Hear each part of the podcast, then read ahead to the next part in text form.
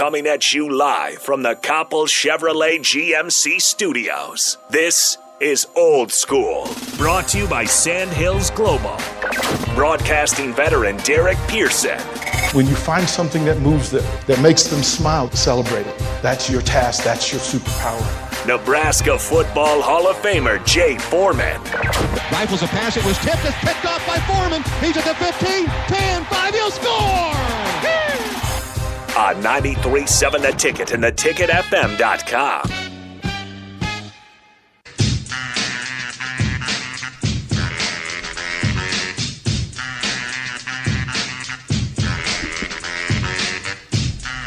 Happy Monday, everybody. Welcome into Old School 93.7 The Ticket. We are one day, one sleep away from Big Ten Media Days.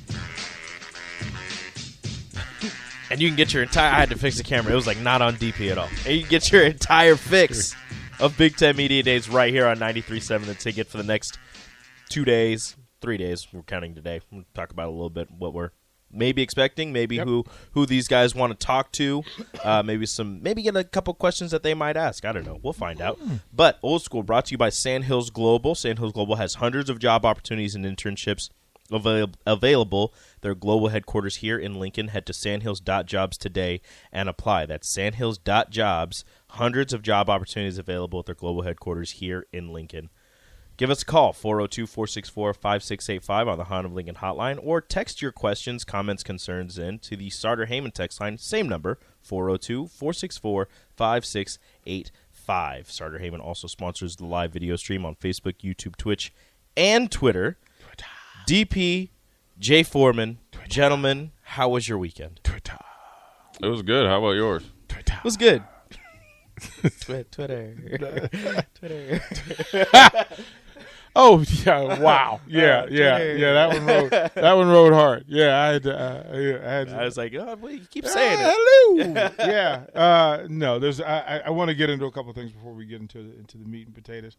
Uh, our partners, the Lincoln Stars, are looking for uh, billets, and those are the families uh, where players live during the season. A um, couple of things for you if you want to know what this is. Um, they're trying to provide safe and loving, supportive homes. Uh, it's essential for enabling players to achieve their goals in hockey, but also members of the Lincoln community. Families who host players will house an individual uh, who will help serve as a role model for the family's children and be an active member in the home. So this is an engagement situation. These families form a bond uh, that lasts long after the players have moved on from Lincoln. And if recent history with the Stars is true, uh, as they head into the N- NHL, uh, being drafted and put into the system. So uh, the Billet family provides a home for the player, meals, a place to do laundry, study, and relax, etc. It's a place to build deep connections with a player who, in many cases, is living away for home away from home for the very first time. Players aged 16 to 20 need homes from September to mid-April or May, depending on the playoff run. Here are some questions that we can answer for you. Are billet families paid? Yes, they're given a generous stipend each month to help offset expenses. Is there a typical family billet? Uh, billet families may be two par- parent families, single parent families, and occasionally an empty nester. The common do- denominator is a desire to help um, by the family to make a difference in the player's life. Can a family billet uh, more than one player? Yes. Two or more players can share transportation expenses. It also helps them with their costs. It often provides company for each other. The only requirement is that each player has an adequate space for living arrangements. Each player is expected to have his own bed, closet, or dresser, and acceptable access to a restroom. Uh, for more information, you can reach out to the Lincoln Stars. Uh, that information is on their website, um, but you can all reach. You can also reach Keith Burchett at K Burchett at LincolnStars.com. That's K Burchett B U R C H E T T at LincolnStars.com. Also, we want to shout out to the folks from Beatrice Bakery. We're going to hook up somebody in the second hour of this show with some goodies as well. We did pretty well last week. I'm, I'm, I'm satisfied with what we did. Um, lots going on there. Uh, Jay Foreman. It it we head to, to Big Ten Media Day, and and I, I I'm kind of intrigued by the lineup because Keith Warren, I mean Kevin Warren, I, I did it again as a buddy of mine. Uh, Kevin Warren uh, will speak from t- from nine forty five to ten o'clock. Then Scott Frost, Locksley, Fleck, Ferentz, Fitzgerald, Harbaugh. Anybody not named Scott Frost or Kevin Warren that you kind of want to sit down and talk to? Uh, Enrico and I made a private bet on who we thought that would be out of that group. uh, I mean, nobody I would really want to talk to, but uh, probably Harbaugh and Fleck, just because they're probably the two odd birds. yeah. Dang it. I, I said, I said, having two linebackers sit there and talk it up. Oh, is Fitzgerald there? Yeah. Oh yeah, then he's number one. Uh, yeah, Yeah. I didn't. I didn't hear his name. Fitzgerald's number. He supersedes both of them. Right, like- Because I don't think talking to Harbaugh would. I mean, I think you'll. I think after asking Harbaugh how his day is going, or is it sunny outside, you'll probably come away feeling like I just lost five minutes of my life. and then with PJ Fleck, it'll probably which will probably be. I've talked to PJ before. Before, um, know people that know him. You know, obviously dealt with him on a, as far as like my high school coach and stuff like that, and other coaches in the area of Minneapolis. So know a little bit more about him. Uh, but Fitzgerald probably be the most interesting, just because of I grew up watching him, um, and just you know respect to what he's done, been able to do.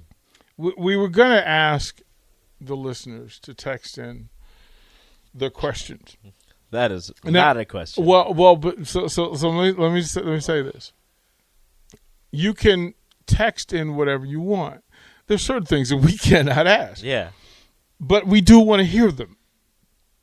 Like we do want to hear them. That w- is that is a question that if somebody were to ask, I would be interested in the answer. well, no, we would be fired and no, kicked we out would no, building. not here. Oh, just privately. somebody else. Yeah, yeah, yeah. Like if it was like a podcast, somebody else. yeah, you know, there are things you Like would- a used car shop that asked a, a question to a coach and he gave an answer about why his offensive coordinator was so bad. like I kind of want to ask. I kind of want to ask Fleck. Does he enjoy being the villain? Uh, well, I could tell you, he. I doesn't- wouldn't he, ask him that. He doesn't. No. He, he doesn't. Why not? No, he he we'll- would like. we'll- he, he, he Big would, Ten.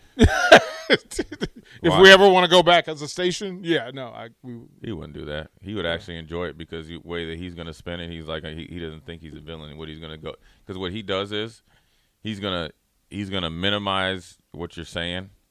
He's gonna attack it, minimize it. Mm-hmm. Then he's gonna go into why he could be viewed as a villain. But he, then he's gonna tell you everything that he's doing right with his program. Mm-hmm. People don't understand what PJ Fleck does to the media and what he does to other people, and that's how he he plays mind games with you. Mind but you. but that's I why I wanna- want I want those. That's why I want But you, you could ask him that because he's not offended by it because he's heard it before. Be- But the Big Ten wouldn't care because they need P- they need PJ Fleck. Because if everybody's like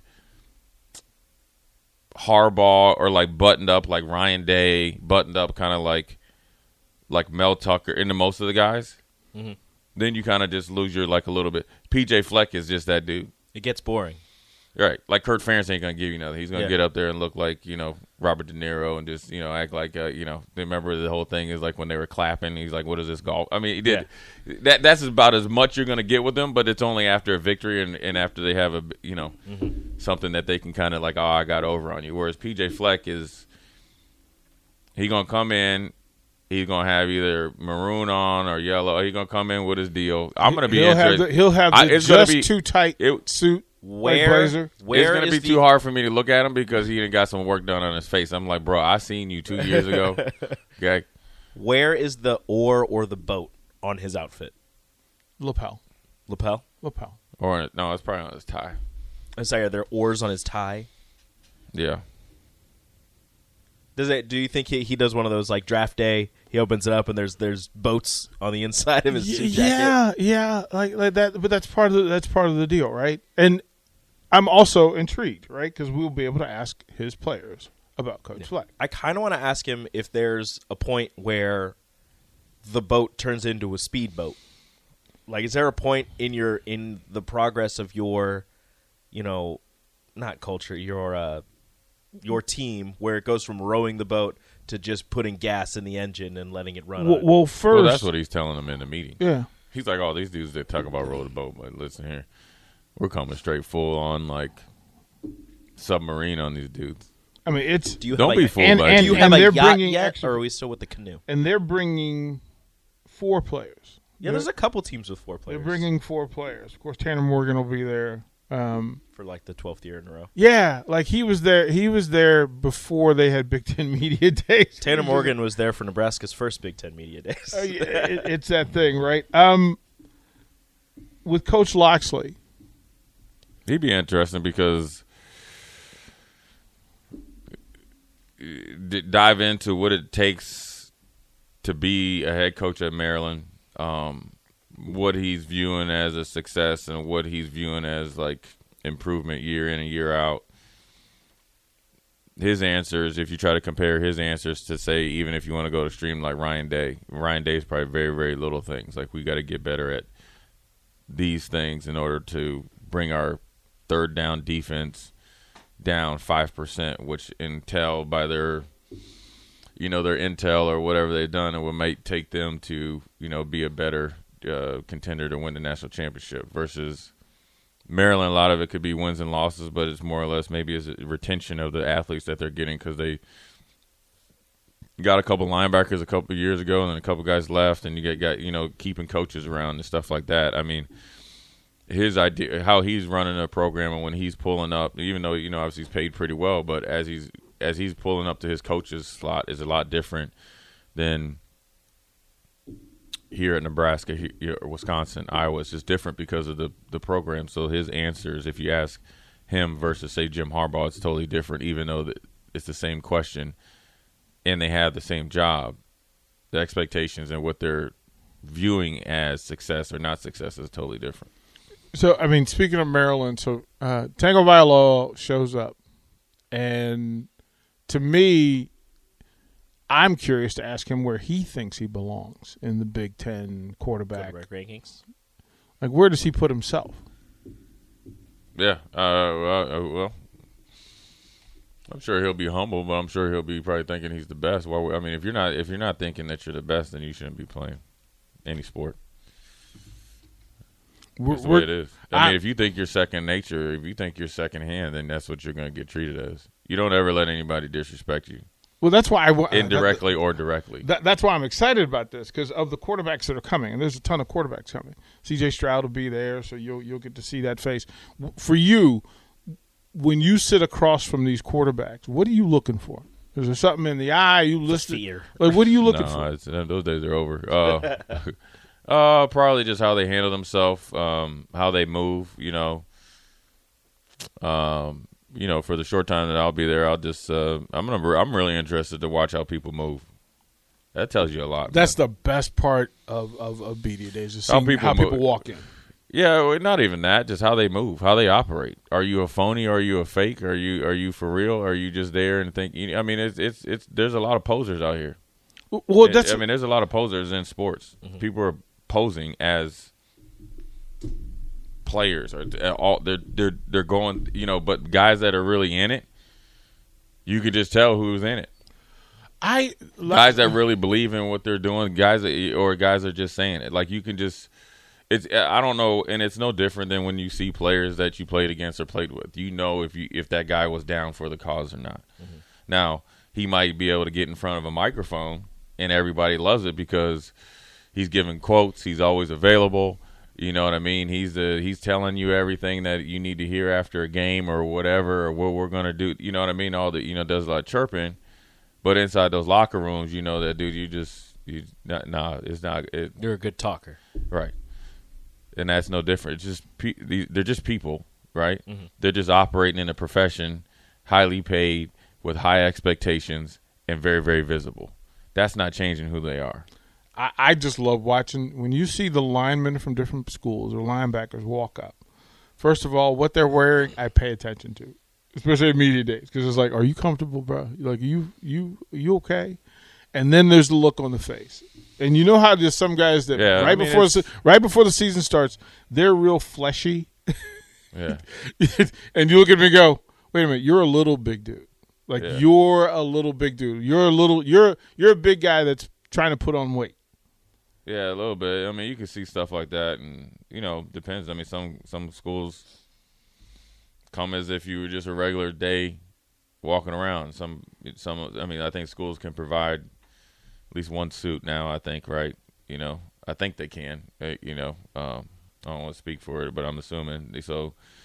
Or you give them like a team issue golf shirt and stuff like that, so at least comfortable. And then, uh, you know, look, man, the way you look before the season, you know, after two weeks, you're definitely, you know, trimmed down. You're going two practices a day.